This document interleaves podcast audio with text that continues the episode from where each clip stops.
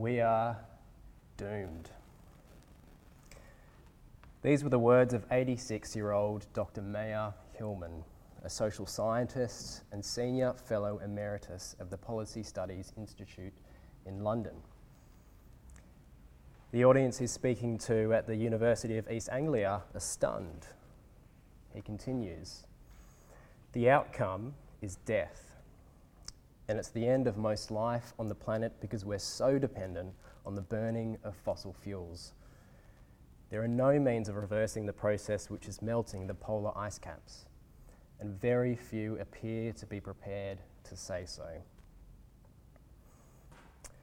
Hillman is no crazy conspiracy theorist either. For almost 60 years, his research has used empirical data to challenge the wisdom of the status quo. In 1972, he heavily criticised out of town shopping centres more than 20 years before the government changed planning rules to stop their spread. Back in 1984, Hillman proposed energy ratings for houses, which only became adopted as government policy in 2007. For decades, he has been challenging the supremacy of the car and its damaging impact on the freedoms and safety of those without one. And over 40 years ago, he had the foresight to challenge society's single minded pursuit of economic growth. Now, I'm not going to bore you with more of Hillman's legacy, but I hope the point is clear. When he says something, he's the kind of person worth paying attention to.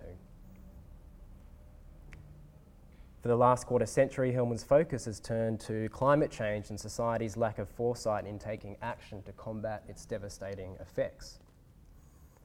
In an interview with The Guardian, Hillman elaborates What legacies are we leaving for future generations?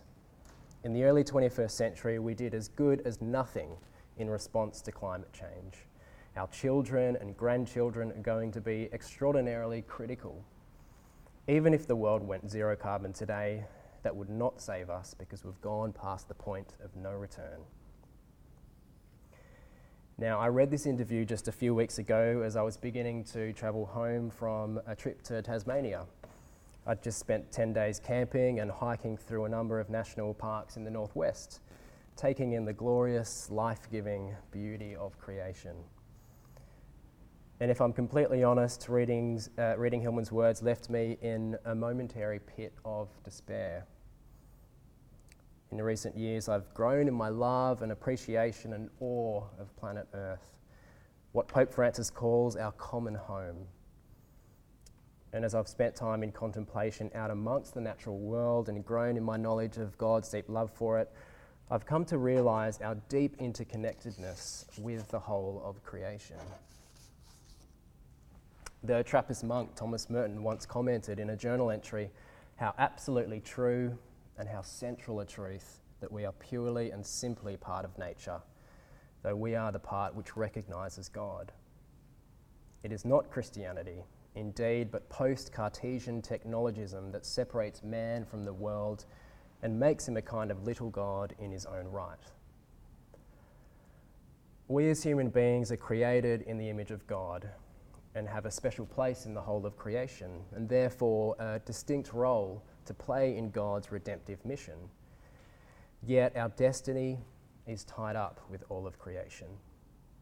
We are not separate from it, even though we may buy into that illusion from time to time. As some of you might recall from uh, a series a few years back we did on Revelation, God in Christ did not come to rescue us out of creation, rather, God came to restore and renew all of it. Jess reminded us last, last week that we are always living in the now, we cannot escape it. But as Christians, we must constantly recall and remind ourselves of the redemptive story we find ourselves placed in, which extends from the beginning to the end of time, in order to understand how we are to live in the reality of the present moment.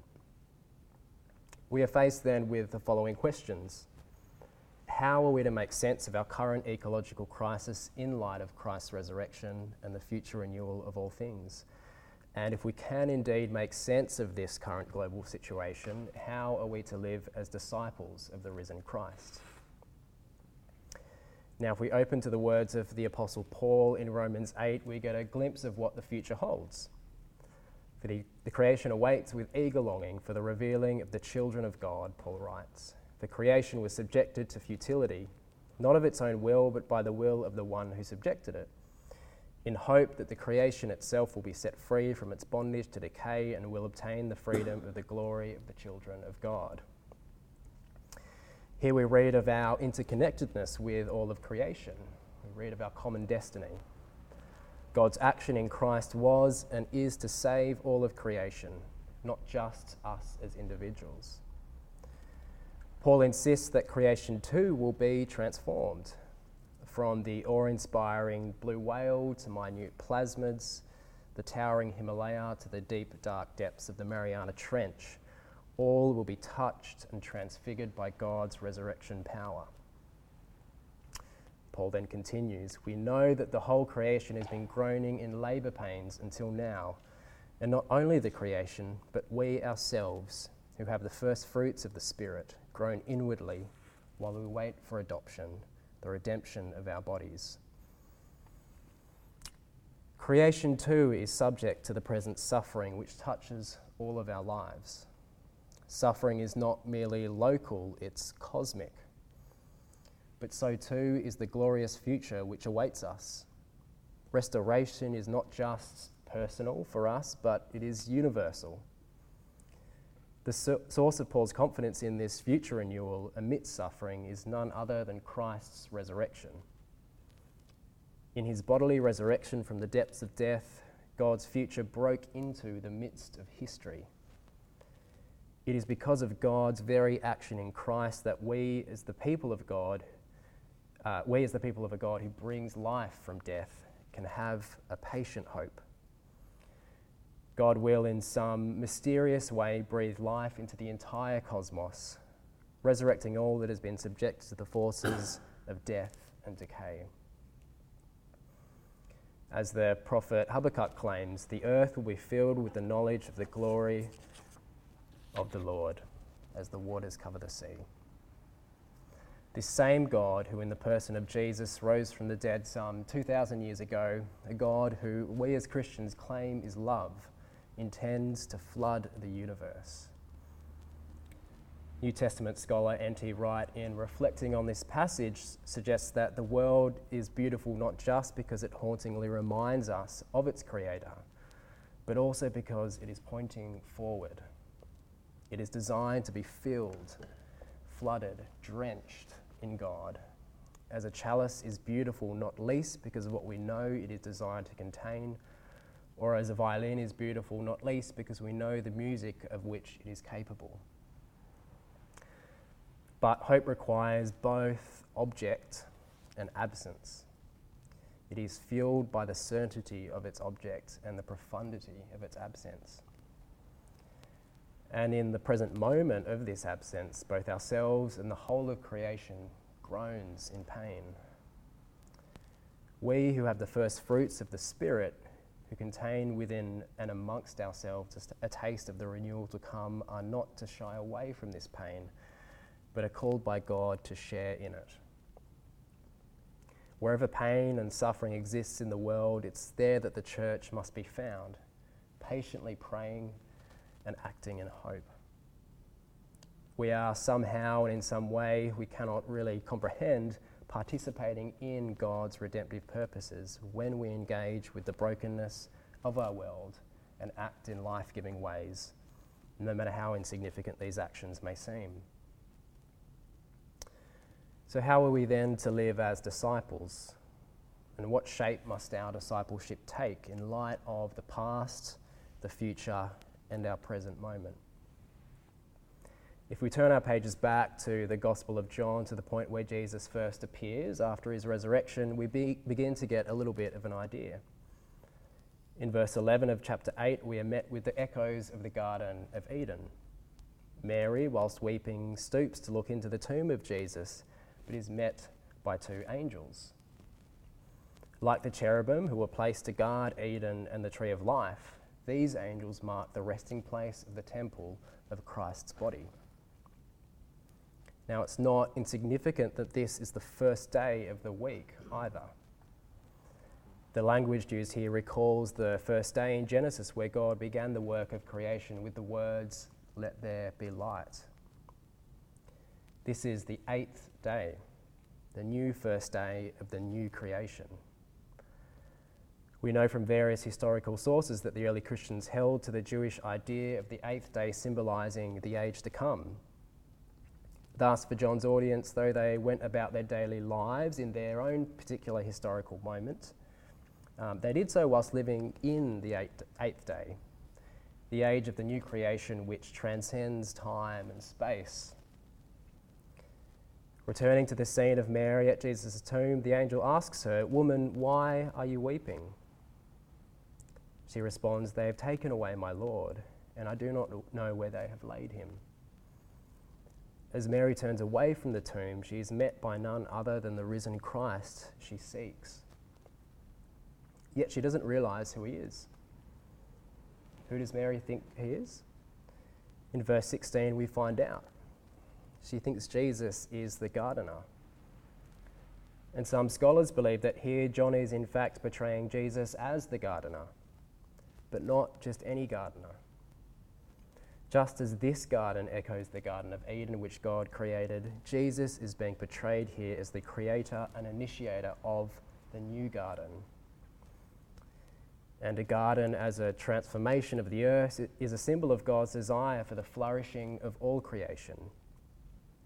In or close by to this particular garden would have been Golgotha, the place of the skull where Jesus was crucified. But now this place has been transfigured. It is the place of resurrection, of new life, of the beginning of the new creation. Jesus, as the divine gardener, ensures the care and flourishing of the land. And if we go back to the very beginning of John's gospel account, it begins with creation. John speaks of the Word through whom all things came into being. And as it comes to its conclusion, this very Word who brought all things into being is now the gardener who is cultivating the new creation. Through the birth, life, death, and resurrection of Jesus, the renewal of all things has now begun. And if we continue on to the conclusion of John in chapter 21, we see that the account has been intentionally left open ended. Why is this the case? Well, I'm going to suggest that it is because John is alluding to our role that we have to play in God's redemptive story. The divine creational work continues on through the mission of Jesus' disciples. To follow Christ is to participate in the holy vocation of gardening. We are called to be divine gardeners in a world still riddled by the effects of death and decay. In the face of despair, we stand firm in patient hope, grounded in the resurrection of Jesus. And in the face of the forces of death which exploit and destroy God's good creation, we practice resurrection, faithfully working for the flourishing of our common home in the knowledge that our actions, however big or small, carry on this redemptive mission of God in Christ. And I'm convinced that our calling as, disciple, as disciples to be divine gardeners in our world is a deeply faithful, countercultural, and a prophetic vocation. In the book of Genesis, where God sent Adam into Eden, his task uh, was to serve and preserve the land. Today, in light of the resurrection and our current ecological crisis, we must reimagine what it looks like to faithfully serve and preserve our earth as a central part of our own mission and discipleship. A good gardener serves the garden by planting seeds, training plants, watering and pruning and harvesting good produce. They'll be sensitive in the way they manage it, neither neglecting it to overgrow into a wilderness nor exploiting its resources by totally stripping it bare. Good stewardship of a garden will result in a state of balance where each part of the ecosystem has the opportunity to fully thrive. In order to live out this vocation as divine gardeners, I'm going to suggest that as disciples of the risen Christ, our miss- mission must involve four key components communities of courage, gentle living, prophetic action, and nourishing worship. First, we must commit to being a part of communities of courage. In a time where rugged individualism is the main name of the game, we must be a people who remember that through Christ's resurrection, we belong in a renewed way to something larger than ourselves. We belong to God, to our community of believers, and to the wider family of creation. This notion of libertarian independence is nothing other than an illusion. We are deeply interconnected to the communities in which God has placed us. And in our globalised age, we are increasingly connected with the lives of our global neighbours and all living creatures. As 20th century missiologist Lesslie Newbigin once wrote, Jesus did not write a book, but he formed a community. We are all in this together. This divine task and the weight of the ecological destruction the earth is facing is to be shouldered by all of us not any one individual. We are to be courageous in the way we live as a community. Yet we are also to be a place and space in which each of us can cultivate our unique gifts and abilities in order that they may be given in service to God's redemptive mission. And this leads to my second component gentle living. In a world where endless economic growth seems to be our number one priority, and where day after day we are bombarded by messages which insist that we must consume ever increasing amounts of useless things, a commitment to living gently and simply speaks of the God of abundance we have encountered in Christ Jesus. But we know this cannot be done in isolation not, be, not merely because doing so will increase the impact of our actions in a utilitarian sense, but because doing so reflects the divine life and, and beauty and love of our God. And furthermore, living gently in community guards us against the danger of becoming, I guess, eco Pharisees, where we become so focused on our own individual carbon free purity that we begin to believe that we are morally superior to those who aren't as pure as ourselves. And there are multitudes of ways we can begin or continue to explore living in gentler and simpler ways. We each have our part to play. And this leads to the third component of our mission as divine gardeners prophetic action. In our deep interconnectedness, we must remember that we are a part of much larger systems and structures which have led and are leading to the degradation of our planet. And in this global com- uh, complex global web of ours, it is those entities with the most power who, more often than not, are the biggest contributors to the destruction of our planet. Whether it is governments who insist on the pursuit of economic growth above all else, or multinational corporations who continue to exploit the earth in order to increase profit margins, we as the people of God and in the name of the risen Christ, are called to speak truth to these powers. We must call them to account for their actions and at the same time invite them through our words and deeds to another more life giving way. From lobbying our government to implement the right legislation to reduce emissions, to literally putting our bodies in the way of those seeking to build yet another destructive coal mine these actions, though they may seem to be extreme at times, are not only necessary to curb the effects of climate change, but perhaps more importantly, embody the life that God intended for the world.